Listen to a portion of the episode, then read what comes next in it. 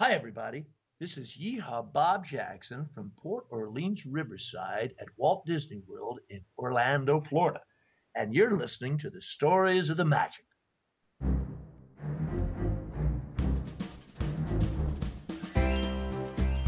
Welcome to Stories of the Magic, an unofficial Disney podcast, with your host, Randy Crane. Hear stories from Disney cast members, Imagineers, artists, and more right here on Stories of the Magic.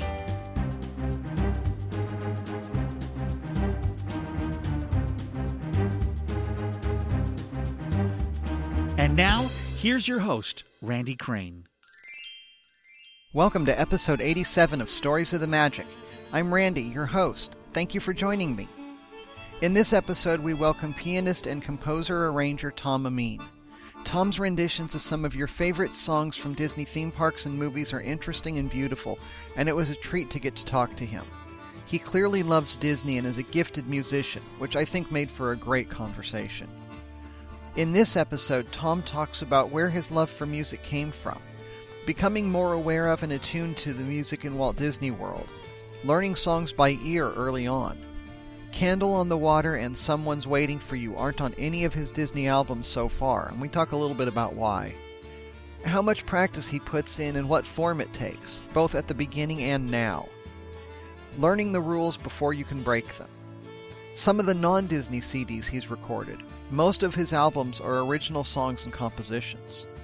How he got started doing arranging, arranging for Jim Brickman, what he drew on to start working on his Disney cover songs, whether creating the Disney songs was different than what he'd done before or if it was a natural progression, what the process of arranging music is like for him, if there are any songs he's tried to arrange for an album that just didn't work like he wanted it to, getting clearance to use the Disney music, and how he chose which songs were going to go on the Disney albums. Now, a brief word from a fellow podcaster and friend.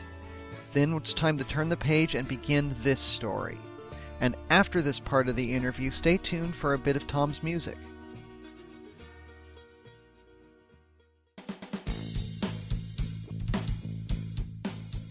Have you ever wanted to share something with someone just because?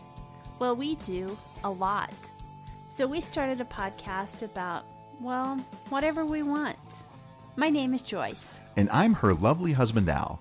Uh, well, you know what I mean. Hey, it's me, Al. Listen, I'm hijacking the Just Because podcast to start a new series all about the wonderful world of voice acting. Each episode, I'll have a professional voice actor on and ask them some serious, hard hitting questions to get to the bottom of this in a world. You know, world. If you've ever wanted to know about the inner workings of this magical and mystical business, tune into Just Because Inside the VoiceOver Studio. Tune in at justbecausepodcast.com and on iTunes.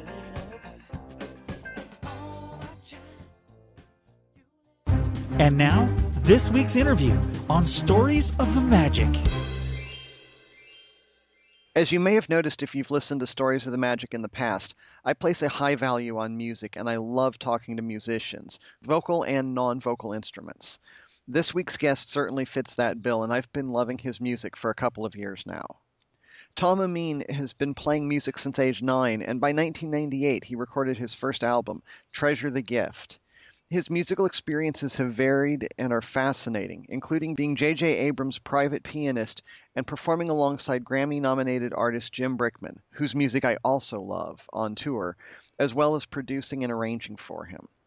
Tom most recently released his third Disney album last year after the first two charted on the Billboard Top 10. His unique arrangements and beautiful renditions of some of your favorite Disney songs are an absolute delight to listen to. All three albums are available on iTunes, Amazon, and CD Baby. His next album is already in the works and promises to be the biggest yet. If you're a fan of Disney music, especially new arrangements of beloved songs, you need to get to know Tom and his music. So, Tom, welcome to Stories of the Magic. Thank you so much, Randy. That was an awesome introduction. Thank you for having me. It was great.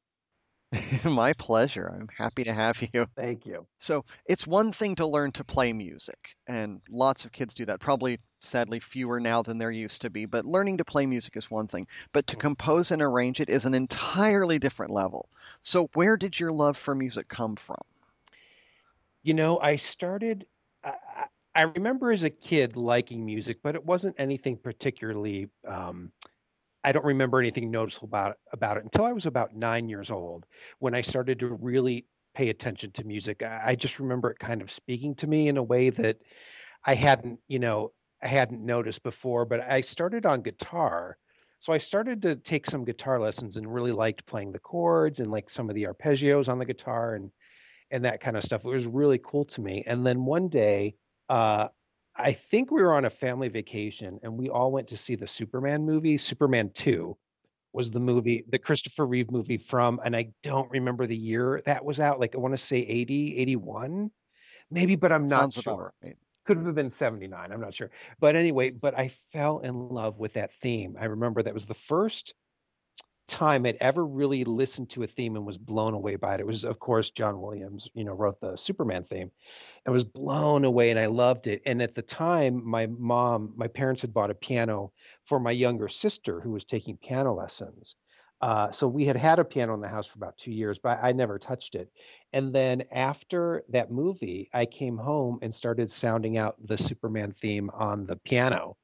And I absolutely fell in love with it. And for some reason, I just really connected with the piano in a way that I didn't connect with the guitar. And I love guitar. I mean, there, it's a it's a great instrument, but there was something about the piano that just spoke mm-hmm. to me. And then playing this John Williams theme was absolutely, I just loved it. So that's what really got me started. My love of music really started with John Williams and that uh, Superman theme. And then, of course, after that, about a year later, is when we started going down to Walt Disney World. And my parents would take us every year because it was we we grew up in uh, Cleveland, Ohio, so of course we all went south, you know, in the middle of the winter to take vacations, or you know when it's really cold up up north, we're like, oh, I want to get away for the you know for the holidays or get away in the middle of winter. Sure. Yeah, it's it's the thing to do and so we'd go down to Walt Disney World and then and then now that I I was starting to recognize music as I was listening to it I was just being more attuned to it. Then we get down to Walt Disney World and my first day at Epcot Center was like oh my gosh.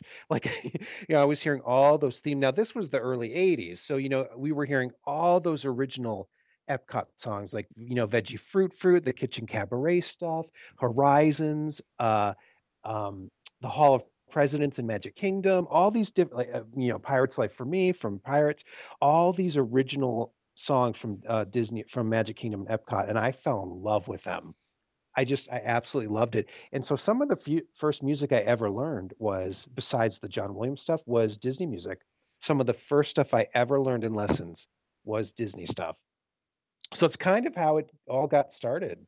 Nice. So really, your love for music and your love for Disney were really merging from the almost the very beginning. It it really was because what happened was I, I started to sound out songs by ear on the piano, and it was pretty good, I guess. It was hard for me to remember because it was so long ago, but my parents said, you know, you were just went home and started playing music on the piano. They couldn't believe that was happening, and they said, "Do you want to take lessons?" And I said, "Yeah, I'll try them." So they started me like in a class lessons uh, just to see. They didn't want to waste a lot of money if I only wanted to play for you know a couple months and then I quit or whatever. So they put me in these class lessons, but the all the music in the class was Disney music. So it was we were learning like supercalifragilistic and songs from Pete's Dragon because remember this was like 1980 or you know something. So these were the big Disney hits current hits in the 70s. Pete's Dragon was a huge movie for us, and the theme from Freaky Friday, you know, from 1977. And those were the kind of songs, those were the, the first songs I learned on the piano in actual lessons. So it was kind of funny that the, it just happened to be that this 10 week class, you know, for kids was uh, all Disney music. And that's that's when I really started to learn a lot more about Disney. Like I learned like the supercalifragilistic. They had me learn uh, Candle on the Water from Pete's Dragon. I was learning It's a Small World and things like that, and it was just it was really really cool. Mm-hmm. Yeah, Candle on the Water is actually one of my wife's favorite songs. Oh, it's beautiful. I Randy, I could tell if I had a dime for every time I played that song in my life, I mean, I'd be rich. It's just a great, great song. Just a wonderful song. Yeah. Now, if I'm not mistaken, it's not on any of your three Disney albums so far, right? It is not. And I thought of releasing it as uh, a single maybe at some point, maybe just doing a piano version of it and releasing it. Uh, just a great, great song. I love that song is great. And I don't know if you, well, you'll probably know this because we're both Disney fanatics, but the song from The Rescuers from the 70s, um, Someone's Waiting for You. Yes. Oh, it's a great, great song. So that one I'd like to do at some point as well. Yeah, I would love to hear those. Well, thank you. Yeah, I hear so many people that say, "Oh, I would love to be able to, you know, play Disney music on the piano or guitar or whatever," but then they sit down and they try and they go, "Wow, this is really hard," and they stop. So, how, what kind of practice did you have to put in, and and do you still do? I imagine you still practice quite a lot to be able to do this. So, is it you know a certain amount of time each day or kind of how do you do your practicing and your your rehearsing for these things? You know when i was younger it was practicing all the time because you have to kind of hone in on your craft you know what i mean and get your fingering correct get the you have to build muscles in your fingers to play piano and and you have to learn technique that helps your your wrists and your arms so that you don't develop carpal tunnel. I had a really great teacher uh, from the Cleveland Institute of Music that was really good with me, and, and I was trained classically, so he was really trying to instill all of these really great techniques so I could play for a long time. And as I got older, because I can play a lot of stuff by ear, I would just pick up things as I heard them and would practice them a few times in the piano, and then I pretty much have it down. So, which was really great. It's a really great gift to have because like when I go to play out at places, if they want me to do cover music, I can play three or four hours of cover music with no music and just give them, you know, song after song because I played all these songs for so long. With the Disney stuff, like as I got older now with the Disney, like as I as I went to do these albums, of course I had to practice them because like I had never really played. For example, I'm trying to think of one that I really didn't know at the time, like America Golden Dreams you know, like I'd never really played through that before, and it was such a beautiful song, and I just wanted to make sure I did it justice, even though I was putting my spin on it. I wanted to kind of make sure it was like a good arrangement. So of course I would practice those every day. I would practice, and then I would practice up to the time or date I would start recording because I wanted to make sure I really knew all this stuff. Now, some songs, like It's a Small World, I think I did that on the last album. I didn't need to practice because I know it so well. And it's such, I mean, you know, it's either you hate it or you hate the song or you love it. But I wanted to do a version that was kind of like um, smooth and slow and reflective so it wasn't like grating on people's nerves. You know, like sometimes. Right. Now, the, the, the real song doesn't bother me. See, I'm one of those people where I don't I like the song, so it doesn't really bother me. But I know a lot of people don't like it. But uh, I love it. So I want to do that arrangement. Now that I knew, but I just had to work out kind of the arrangements, you know, how I wanted it to sound, what chords right. I wanted to do with it, all that kind of stuff. But yeah, I always practice even to this day. If there's something I don't know, you have to sit down, make sure you know it, sound it out, make sure you have the rhythms right. Even if you're doing an arrangement, it's kind of like that old saying. Uh, they say this in all different kinds of fields, but you have to know the rules first before you can break them, kind of thing. So it's always mm-hmm you know it's and it's that, that's kind of true like it, i it's like good to know all these music rules and the rule like and even the way the original song was and because it's kind of like pays tribute to it you know the way the original um songwriter wanted it but then it's fun to put your own spin on it and, and do give your own little flavor so you're kind of like breaking the rules of the original song as you make new arrangement I, I mean i kind of look at it like that i don't know if it makes sense but mm-hmm um, now, before we get to the Disney music that you've recorded, you just talked a little bit about it, but before we get to the CDs themselves and you know, those albums that you've done, you recorded some other CDs as well, right?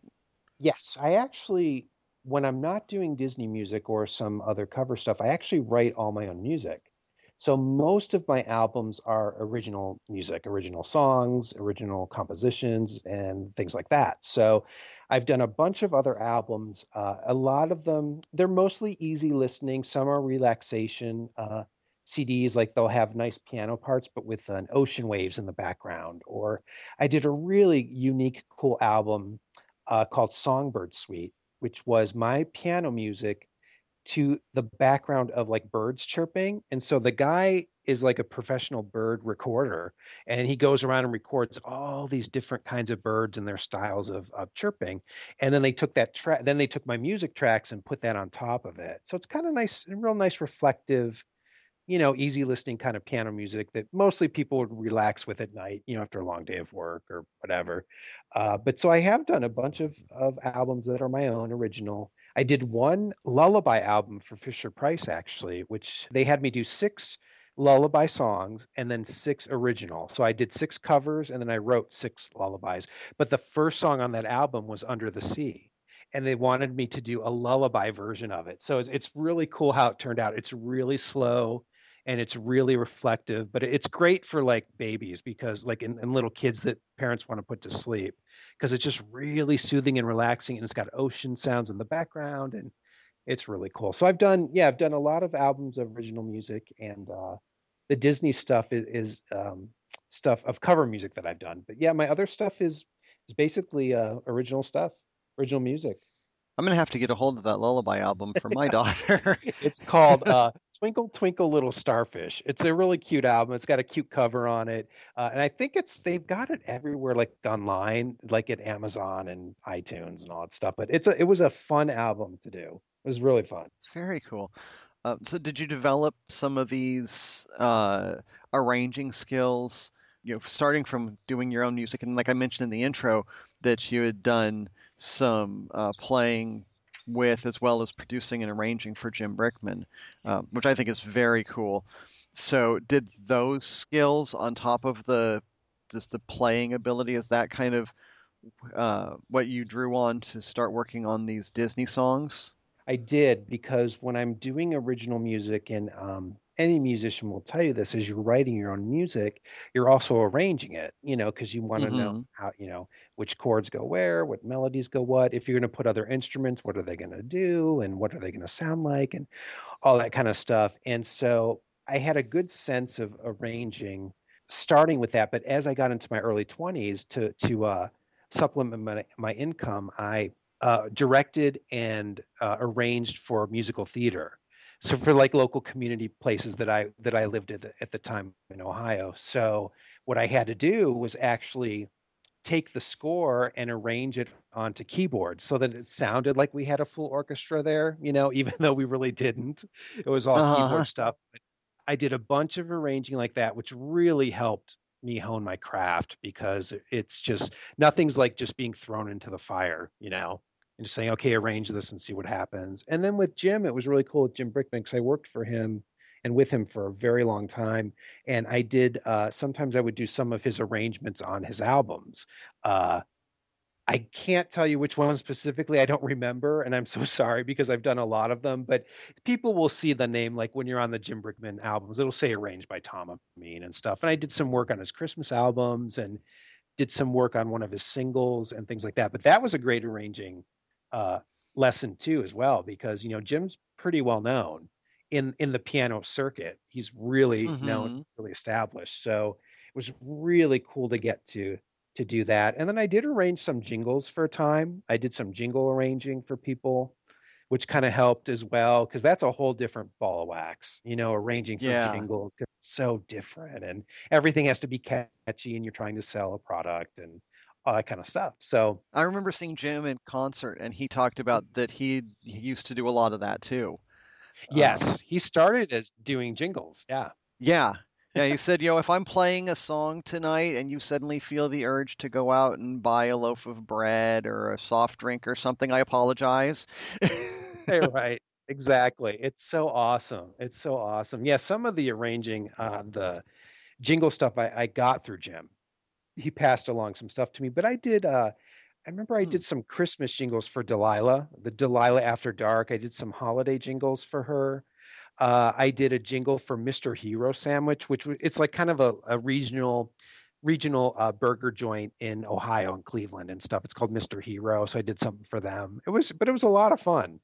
I mean, I really enjoyed it. So, but all of that stuff really helped me, so that when it came time you know, when I wanted to arrange more serious stuff or my own music or, or the Disney stuff, it just gave me a lot of experience to draw on and just basic help with you know working the computer and the keyboard and the pro tools and getting everything recorded and how's that work you know it was really helped me when i when it came time to, to do the disney stuff mm-hmm.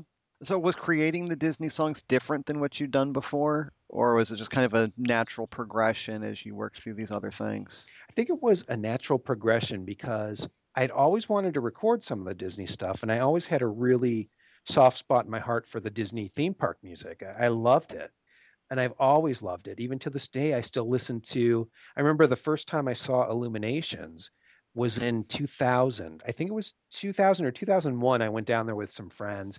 We we all bought that album, and I listened to it like daily. And I still put it on because I have it on my phone now. So I, we're mm-hmm. so I'm like, oh, I want to hear that music as I'm driving or whatever. So I put it on. So I actually I listen to the theme park albums all the time. I love them. So it was kind of natural, just organic for me to, to I wanted to put my own spin on it. So the arrangements were kind of yeah, they were probably organically created. Like I just knew what I wanted to do. I knew kind of the style I wanted to to put on it and just know that no one had ever done this before. Like no one had ever taken wanted to do solo piano arrangements of, of the theme park rides because they've all been recorded uh, dozens of different times in different styles and i've heard a lot of them and a lot of them are so cool. I mean i love them but i've but no one's ever done just kind of like a piano arrangement of them so that's what i wanted to try and, and see what people thought of it. Okay that leads pretty naturally into what i was thinking of thinking about next because you know i hear a song one way. I, I hear it the way it's written or you know the way it's being performed and I don't really think of it in a different style or a different arrangement because my brain just doesn't work like that. I I'm a musician, but I pretty much play okay. things the way that they want to be done. I do drums okay. and percussion. Got it. So, you know, a lot of jazz stuff, but that means that I'm not necessarily thinking about different arrangements. I'm just thinking about how I fit into the current arrangement. So it's a very different kind of mindset. Uh, and I asked Laura Dickinson about this a couple episodes ago. She just recently put out an album uh, as a tribute CD to uh, Frank Sinatra. Nice. And so she did some that was straight by the book arrangements and some that she really uh, changed up a bit. And so I'd like to get your take on this question that I asked her as well. What is the process of arranging music like? Like how does that work kind of in your head and how, how does how do you hear a song one way. Like the one that comes to mind immediately is Fantasmic, because Got that's it. a very big, upbeat, exciting song. Yes. And you take that and think, you know, I can do more of a uh, reflective solo piano arrangement. How does it? How do you go from the one to the other? I think part of it is just what your vision is in your head. You know, like I had a vision for that song because the theme is so brilliant and it's so like you said, it's so majestic and so big and so strong and powerful.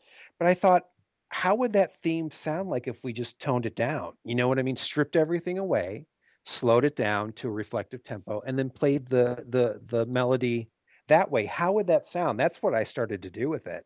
And so as I started to play, you know, da da da da da da, slowly and slowly and just put the chords to it, I thought, oh, this kind of works. For me, it worked anyway. I'm like, this sounds really kind of good so that's and then that's once you start in that arrangement if you get the feel and the vibe for it you kind of just go with it and see what happens in order to arrange like that's how i do it. I just take the melody and say okay let's slow this down a little bit and see what happens. You know sometimes it doesn't work. Sometimes it doesn't sound good. Sometimes it's like mm, no maybe i need to put the tempo up a little bit. You know let's make it medium speed or whatever. But I don't know, just kind of like organic for me. I just like take a melody and let's slow it down. You know, let's see what happens. Let's put some maybe I don't know if Fantasmic has it, but certain chord, you know, certain songs, let's try different chord progressions on it hmm. and see how that changes the melody. Because you always switch up the chords is always a really fun way to to change the sound of something. Right. So instead of like a one four five progression, you try like a one five four for a part of it or something like that. Yeah, exactly. Or you put like if you know if the chord calls for a five major, try a five minor. You know what I mean? Try going down to a like a three instead of a five. You know, see what that does. And it's all it's like just playing around with it. You know, to see what you think sounds good it was just great to do that. I mean, especially with It's a Small World, because like I said, I put a really cool intro on it, like a really fun, soft intro. And then I just wanted that melody to kind of flow, you know, not in a way that, like, when you think of It's a Small World, you think of, you know, the real fast version that's really, um, what's the word I'm like, like staccato, almost like that, that, that, that, that, that, that, that. It's really in your face and it's really blah, blah, blah but I wanted to take that melody and slow it down and and like take the edges off of it, like smooth it out. Mm-hmm. So that's why I'm like, okay, let's slow this one down. Which I guess that's originally how the song was was written to be. The Sherman yeah, exactly. wrote to be to be slow. Um, mm-hmm. And you could kind of tell when I was playing it. So I'm like, yeah, I could see where this was written, you know, slow, but no one ever thinks of it because we all know it the one way but it's just stuff like that slow down the melody you know try it try different chord progressions. You know you could change the melodies a little bit if you want. You're you know it's, it's okay to do that. You're allowed to mm-hmm. within reason um just try to change up the melody a little bit and then you just kind of work with it to come up with something that you think might sound good to yourself and to other people. Okay. Is there any that you've tried to do that so far you just haven't been able to get it to work the way you want it to I've done, you know, for the most part, I've been pretty pleased with everything I've done. All the tracks that I started to do, you know, there was one song, oh my gosh, I'm not going to remember. I remember there was one parade music I wanted to try. And I remember thinking, no, I, I, this just doesn't sound right at the moment, but I can't remember what it was. I want to say, oh my gosh, Randy, it'll come to me in the interview. I'll have to, I'll have to come back to that. But other than that, no worries. Yeah, it's you know I'm getting older and the brain's kind of getting a little frazzled. But um, yeah, everything else though I've really been pleased with. Especially like you know it's a small world I've done. I love the Pirates ride. Pirates of the Caribbean turned out really well, and also on a whim, like this might be something on a whim. I decided just to try the Zorro theme because my dad loves Zorro and he now like has all my niece and nephews addicted to Zorro, the original Disney, you know, TV show. And they actually named their dog Tornado because they love wow. Zorro so much. Yeah. So I was like, well, let's try to do this. Like I, I had no idea. Like, okay, you know, what's this going to sound like? And it's Zorro, and it's supposed to be swashbuckly and all kinds of fun. But I tell you, I slowed it down a little bit, and I, I thought it sounded really good. I really liked it. Good. So sometimes you just take a, you know what I mean? You just got to kind of take a take a risk and see what happens. Right. And you're not out anything for trying. Exactly, right? And all the people can, you know, the most the people can ever say is like I don't like it. You know what I mean? Mm-hmm. Like that I just don't like that arrangement. And that happens. Not everyone's going to like everything, you know? Yeah, sure. Absolutely. Now, now to be able to uh, release these albums, I I'm going to assume that you had to get clearance to use the music. Yes, I did. I went to Disney and uh, I emailed. I emailed. I think a general box, and then they put me through to the uh, licensing department. So I have a contact there that I that I contact every time I I do this. So uh, what they do is they send you a form to fill out, and uh, you you get license requests. But this is where the tedious part of music comes in. that that'll that it's just such a pain because what you have to do then is go through every song you're going to play, and you got to get the publishing for it. So you have to get the writers, what you know, what label owns it, what year it was made, all that kind of stuff. And so then I sub, well, I submit the songs to Disney, and then sometimes they didn't even know. They said, like, I came back with um, so one of the theme park songs, but they said, well, we've got 10 different licenses on it. Which one is it? And I was like, oh, oh gosh. I was like, let me go back. I'm going to have to. But then I was like lucky enough to find it on a CD that I had. I said, okay, this is from the 1980 compilation, The Music of Walt Disney World, SKU number, blah, blah, blah. And they were able to find it. But it's, it's hard to sometimes find. It's like, okay. And then some of the music, like, as I'm sure you know, the music to, uh, is it Snow White and Bambi? There's some of the early stuff Disney does not own. Yeah. It's owned by the Bourne Company. So when I did When You Wish Upon a Star, you know, I actually had to go to them to get permission and things like that. But yeah, you do you write to them, you get permission. Uh, they give you a set of rules. You know, you're not allowed to use any likeness of Disney. You cannot use the font. You cannot use any theme park like pictures, only because it's not an album they're sanctioning. You know what I mean? Like I'm doing this on my own. So I, am mm-hmm. not allowed to use any of their proprietary property, which is fine. Uh, but that's all you do and then they say okay and you have to pay for like 250 downloads up front and then and then as as you download more then you owe them royalties you know per song but you just pay that up front and you're good to go so Okay. yeah it's not that hard it's just it's kind of a pain to have to find all the technical publishing information but other than other than that it's not too bad Has it gotten any easier as you've gone from one album to the next? It has because now that I have this regular contact, I can say, look, I'm doing a new album. These are the new songs I need. Let me know what you don't have. because then I'll tell him, let me know what you can't find. I'll find it and get it back to you. And he's like, okay. You know, the the Zorro song, he could not find the publishing on it when I it, when it was first going to get released. But he said, I'm not worried about it. He's like, go ahead and release it and we'll deal with the publishing after. So once you kind of have a rapport with someone there, it's okay you know, and you know each other. And what's in, I mean, I live, which is great. I live five minutes from from uh, Disney Studios. I'm right down the street because I live right by Burbank, so I can actually go there if I want and just talk to them. I've been to the the campus before and had a couple of tours and stuff. So it does get a little easier because I guess with any business or whatever, once you start to get to know someone, it's a little bit more personable, I would say Mm-hmm. and things like that. And and I'm really small potatoes to them, so you know they don't like, for example, like the, with that Zorro thing. He's like, yeah, go ahead and just release the album. We'll deal with it later because uh, as you know, you know Disney's they deal with what multi-million and billion dollar stuff every day you know so i'm just i'm like the little guy right now so they don't like it mind it as much if they let things slide for a little bit but of course i mean we'll make it everything will be legal but you know he's yes go ahead release the Zorro thing we'll deal with the publishing after so i mean that that kind of stuff is kind of cool Yeah, absolutely. Okay. Now, for these albums, for these three Disney albums, how did you choose which songs were going to go on them? Most of the songs are the ones that i love absolutely love like you'll notice there's a heavy focus on epcot music in a lot of the albums because Mhm. I love Epcot. Randy, Epcot is my favorite park. It's just my favorite favorite park, and I've always loved all the music from it. So a lot of the songs I chose were just songs that I loved, and songs from my childhood that had some memories for me, especially like Kitchen Cabaret. You know, has a really like fond memory for me of going to watch that with my parents, and then years later we went back with some friends and sitting in the same theater watching it nostalgically. You know, hearing all that music.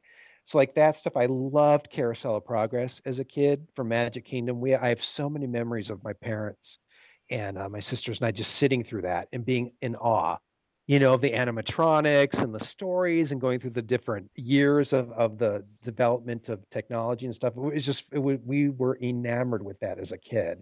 So like those kind of songs bring back a lot of memories for me. Puts me like in a happy place. So songs are just the songs that I loved, and and then I uh, like some of the movies that I loved. On the last album, I did like the Freaky Friday theme song because we loved that when we were kids. Um, like the Snow White stuff, I love that music, so I put a couple of that stuff in, and I love the um, like uh, I ended this album with "So This Is Love," which I've always loved that that short little ballad, that Disney ballad, so I put that in. Uh, so it's a mixture of all that kind of stuff for me. I, I, I kind of just wanted it to be just a nice Disney experience to anyone that was listening to say, "Oh, I remember that song," like the Horizon song. Oh, I remember that song, and kind of bring bring back some nostalgia to it. So that's how I picked them all, just the stuff that I loved. Okay. That's a great way to do it. I mean, if you're going to make an album, you might as well make the one that you really want to listen to. Exactly. Exactly. Although I did pick the the Chante, and I cannot say this to say, but Chante Chante eh, Noel. I, I did that on the. That's a. It's from a parade that's.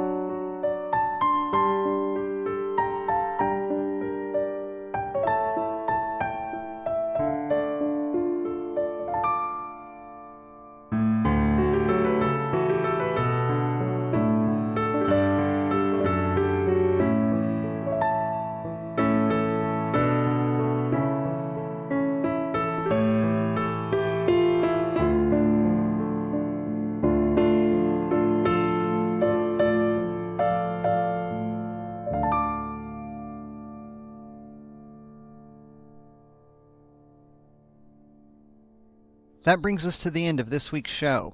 A special thank you to Tom Amin for being my guest and to you for listening. I'd like to take a minute to thank our sponsor, Audible.com, the internet's leading provider in spoken word entertainment. Audible is providing a free audiobook download with a free 30 day trial to give you the opportunity to check out their service. Choose from titles like my book, Faith and the Magic Kingdom. You can pick that one or any of the well over 150,000 audiobooks as your free trial, and it's yours to keep whether you choose to continue your membership or not. To download your free audiobook today, go to storiesofthemagic.com slash audible. Again, that's storiesofthemagic.com slash audible for your free audiobook. If you're currently doing something because of your love for Disney, you've written a book, created a website, you're blogging, writing or performing music like Tom does, art, whatever it may be, and you want to tell people about it and why it matters to you, I want to hear from you. I also want to talk to and hear from people who've worked for Disney. And if you're a Disney guest of any Disney experience and had an encounter or an interaction with a cast member that made some extra Disney magic, or had any special Disney experience you want to share, or to give a compliment or a thank you for anything Disney's done, I'd love to hear from you too. Maybe you really love the Disney music and you want to call in and say something about a special memory that that has. For any of these, email me at podcast at storiesofthemagic.com or call the listener feedback line at 734 23 Story and tell me about your experience. Subscribe to Stories of the Magic in iTunes, the Xbox Music Store, on the website, or you can hear Stories of the Magic while on the go with Stitcher Smart Radio. If you like the show, please rate and review Stories of the Magic in iTunes, Stitcher Radio, or wherever else you listen to the show and can rate it. It's been a little while since I've had an iTunes review, and I'd really appreciate getting one or two of those this week. If you have any comments, questions, or suggestions, visit storiesofthemagic.com and leave a comment on the show notes for this or any episode. While you're there, check out the show notes for useful links from each episode as well.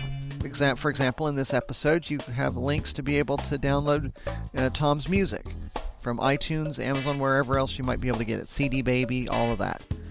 Like the podcast on Facebook at facebook.com slash stories of the magic Follow the show on Twitter at twitter.com slash stories of magic and tweet out that you're listening. Pin it on Pinterest, plus one on Google Plus if you happen to have that. Tell your friends about the show. Keep letting others know that you're listening so they can join in the magic too. Thank you for joining me for this episode of Stories of the Magic. There will be other days and other stories, and this tale continues next time.